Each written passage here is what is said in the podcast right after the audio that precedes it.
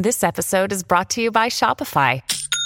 Forget the frustration of picking commerce platforms when you switch your business to Shopify, the global commerce platform that supercharges your selling wherever you sell. With Shopify, you'll harness the same intuitive features, trusted apps, and powerful analytics used by the world's leading brands. Sign up today for your $1 per month trial period at shopify.com slash tech, all lowercase. That's shopify.com slash tech. Today on CityCast Philly, we're covering some of the week's top stories. It's a Friday News Roundup, and I'm joined by Philly Voice senior staff writer Kristin Hunt. And joining the conversation is Philadelphia Magazine editor at large and president of the Philadelphia Association of Black Journalists, Ernest Owens. It's Friday, December 9th, 2022. I'm Trenae Nuri, and this is CityCast Philly.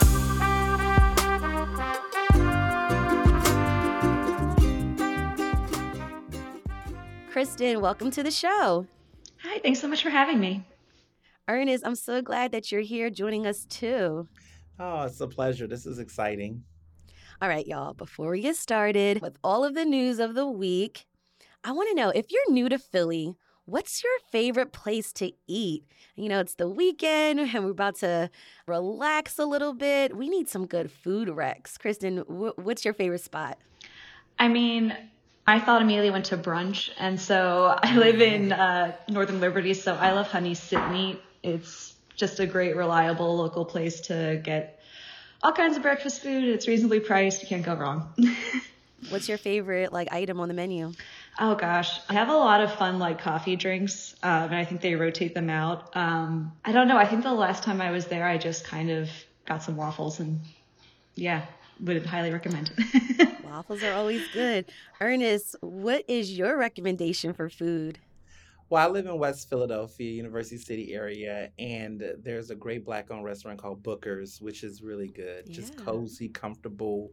They have a really beautiful um, foodery, streetery, I guess, outdoor eating and indoor eating. And they have a really extensive menu that includes fried chicken, fried shrimp, but they also have like short rib and really elevated food and there's just something for everybody there. I think if you're if you're someone who's a picky eater or someone who just wants something very standard, affordable, and dietarily flexible, they're the best. And you're supporting a black-owned business that's owned by a woman, so it's it doesn't get any better than that. That's right. All right, y'all. Here we go. what news story really caught your eye this week? We'll start with you, Ernest. Well, this story I just recently wrote about Wallo267, who is this major black social media influencer. He has nearly 2 million followers.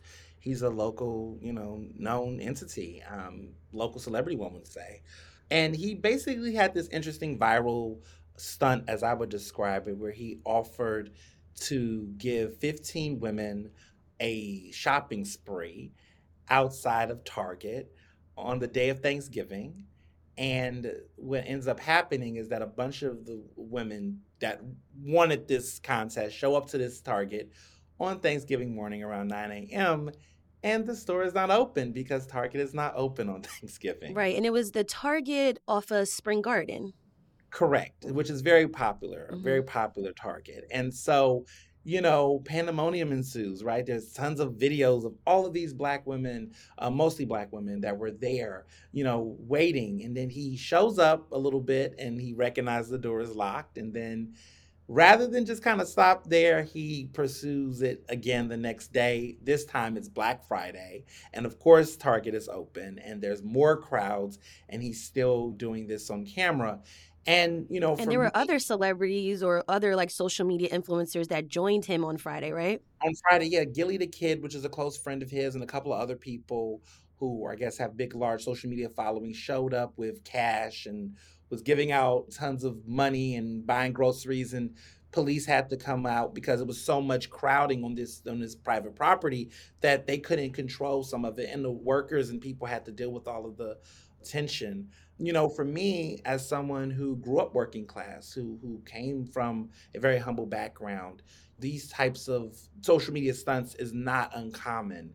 but concerning right? Because often they're in black communities, they involve people of color, and it often is people who are in vulnerable situations, like, you know, single mothers who need the shopping spree or need support, right?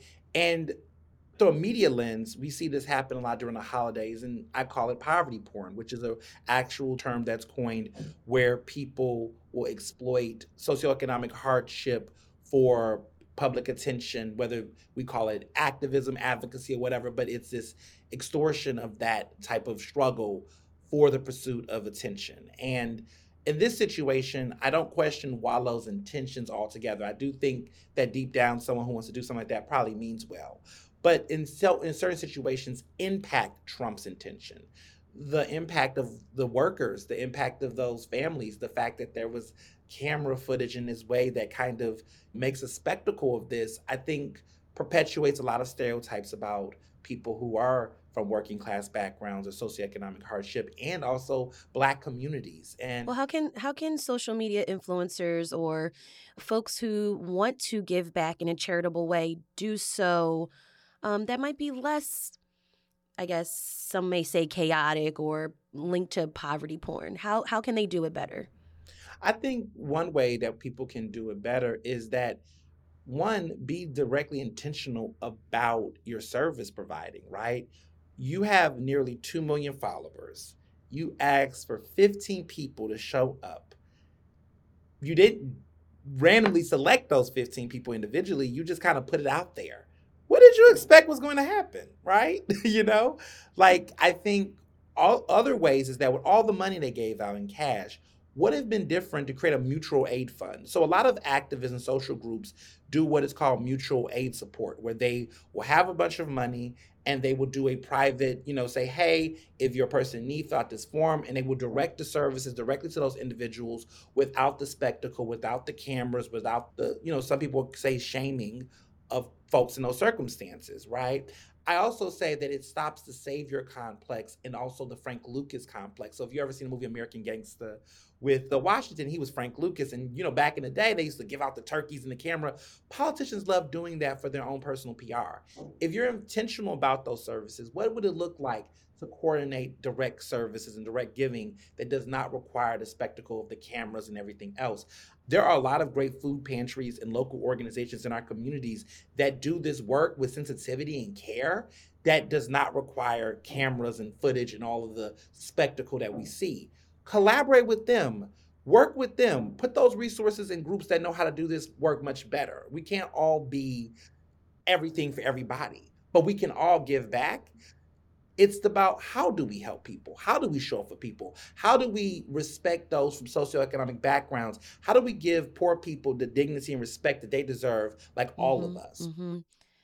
Kristin, you wrote a piece about the Berks County Residential Center closing what can you tell us about that? So, yeah, the Berks County Detention Center is technically called the Berks County uh, Residential Center. Uh, this has been a really long, multi part story, but last week, ICE ended its contract with the center, um, the federal government did. And so, right now, it is a women only detention center, and it has about 40 women um, still there. And when it closes at the beginning of next year, when the contract runs out, those women are expected to be either released or transferred. This center has gotten a lot of attention from protesters, you know, local immigration activists, as well as politicians. And this has been going on for years, right? Yeah. Um, it's opened in 2001. And when it originally started for a long time, it was a family detention center. And during that time, it was a family detention center. Um, it received a lot of scrutiny from local politicians and also immigration activists because the conditions there were reportedly pretty bad. In a lot of cases, it was found that families, uh, including children, were kept there for much longer than they are legally allowed to. Um, federal law says children can only be kept for 20 days, and they were going well past that, around six months, I think, in some cases. There was also a case in which a 19 year old detainee was sexually assaulted by someone working at the center, um, and that led to a settlement with Berks County.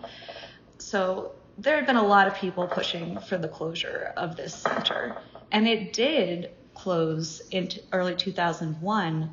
the families there were released, but almost immediately after, it was clear that there were just retooling, restructuring plans for the center. The contract with ICE was not done.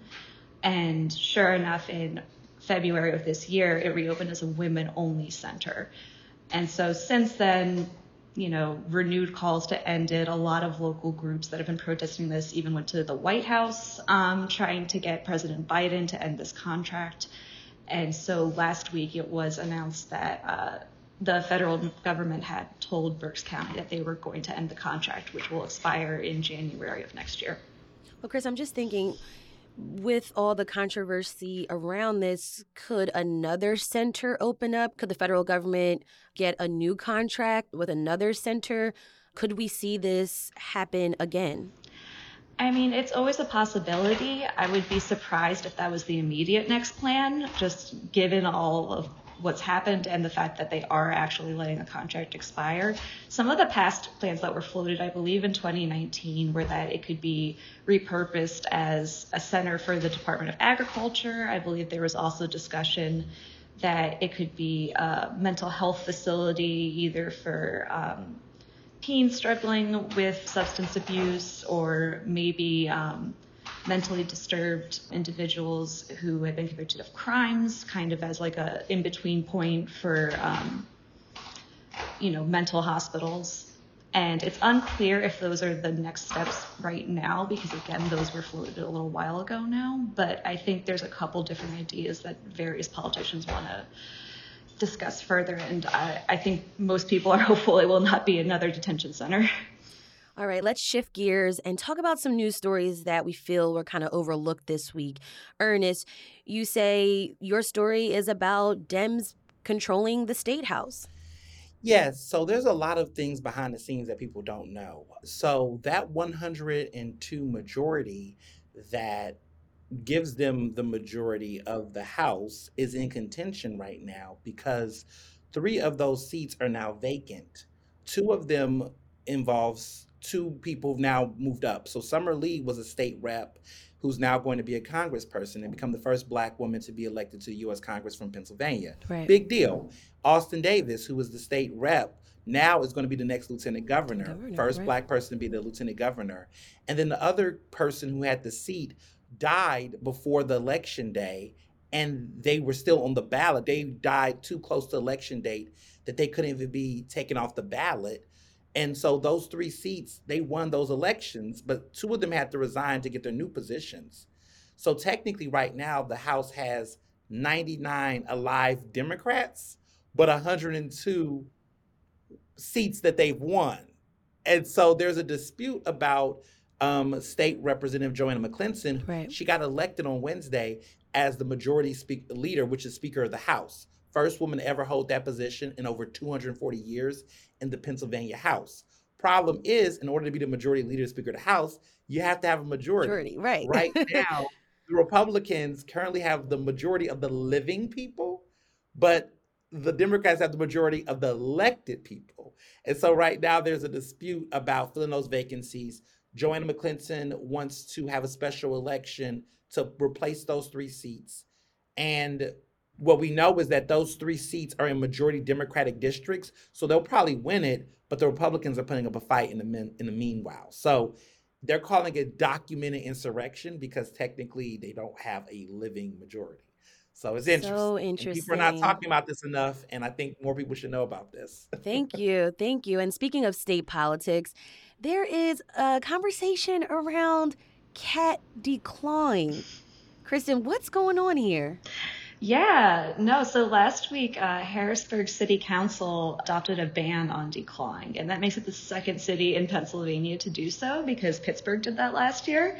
And right. there's actually been, it, it died in committee, but there is a bill at the General Assembly that was introduced in 2021 that would also ban declawing statewide. And I guess uh, one thing that's interesting is that Philadelphia, there was recently a report, like according to census data, has like the highest percentage of cat ownership among the top 15 metro areas in the US. But this a is cat-loving city. Okay. yeah, right. It's kind of surprising. Uh, but this has apparently never been discussed at Philadelphia City Council, and so it's kind of a question of are they going to is is the state going to ban it before? Are there going to be more cities? There seems to be this like sort of movement that's gaining steam to uh, ban the practice. And there's some controversy behind cat declawing. Um, some say that it kind of messes up cats and Yeah, no, it's very controversial. Basically, um, the way a lot of veterinarians describe it is you are actually removing like the last bone in a cat's uh, paw. And so it's it's kind of like an amputation. I know that's a very dramatic way to say it, but like that is sort of like the way it's often described. And because their like sort of quote unquote first line of defense is removed in that uh, scenario, a lot of cats after the procedure can start biting or you know they develop an aversion to their litter box because it feels differently um, with their paws and so it can lead to a lot of behavioral problems along with you know sort of the concerns for any sort of pain it puts the cat through oh wow, very interesting. This is why dogs are man's best friend. right. All right, let's end with some good news. Ernest, what's your good news story? Well, next to Brittney Griner being free. um, Yes, I just saw that on that's Twitter. really great news. And locally in Philadelphia, the Lenfest Institute just gave out $1.5 million to local uh, media groups and community partners to help cover the mayoral's race and increase visibility on that. And uh, PABJ was one of those recipients of a grant. We're going to be hosting a huge mayoral candidates forum in April at the Museum of the Revolution. So we're super excited about that. And, you know, this is the biggest amount of money that's been just given to local media groups to cover a local political race, which is exciting because a lot of times people talk about voter turnout and engagement on the race. And media groups like ours and organizations, they deserve that funding to be able to cover these important issues. So to see an institution put their money where their mouth is to do it is a pretty is a pretty big deal and some really good news. And if anybody wants to learn more about this, it's called the Every Voice, Every Vote Project. All right, so let's also talk about what's going on with this real ID requirement, Kristin. The good news there is that you have more time. Uh, people were starting to get nervous that the deadline until recently was going to be in May of 2023. That, of course, has already been extended multiple times now at this point, but it just got extended again. Um, people will have until May 7th, 2025 now. And so that's a lot more time to get your real ID, which a lot of Pennsylvanians haven't. I believe the current number is 1.9 million, and we're a state of almost 13 million, so that's not a ton of people. Um, the guidelines have not changed at all. You just have more time to get it. And can you just remind folks, why do they even need a real ID? Um, so, I mean, it is technically optional. It always has been. But basically, once the enforcement deadline, that, that new 2025 date, comes down, it's going to be a lot harder to travel because previously, when you were boarding any sort of domestic flight, you could just show your standard driver's license. But once this deadline hits, you won't. Um, you will need either a real ID or a U.S. passport. And that's also going to be the case for entering a military base or any sort of federal facility where they check ID at the door, like a courthouse. It's it all stems from this uh, Real ID Act that goes all the way back to 2005. But basically, the idea is to have in, enhanced uh, security with identification. Good to know. Philly Voice senior staff writer Kristin Hunt and Philadelphia Magazine editor at large and president of the Philadelphia Association of Black Journalists, Ernest Owens. Thank you both for joining me this week on CityCast Philly. Thanks so much. Thank you.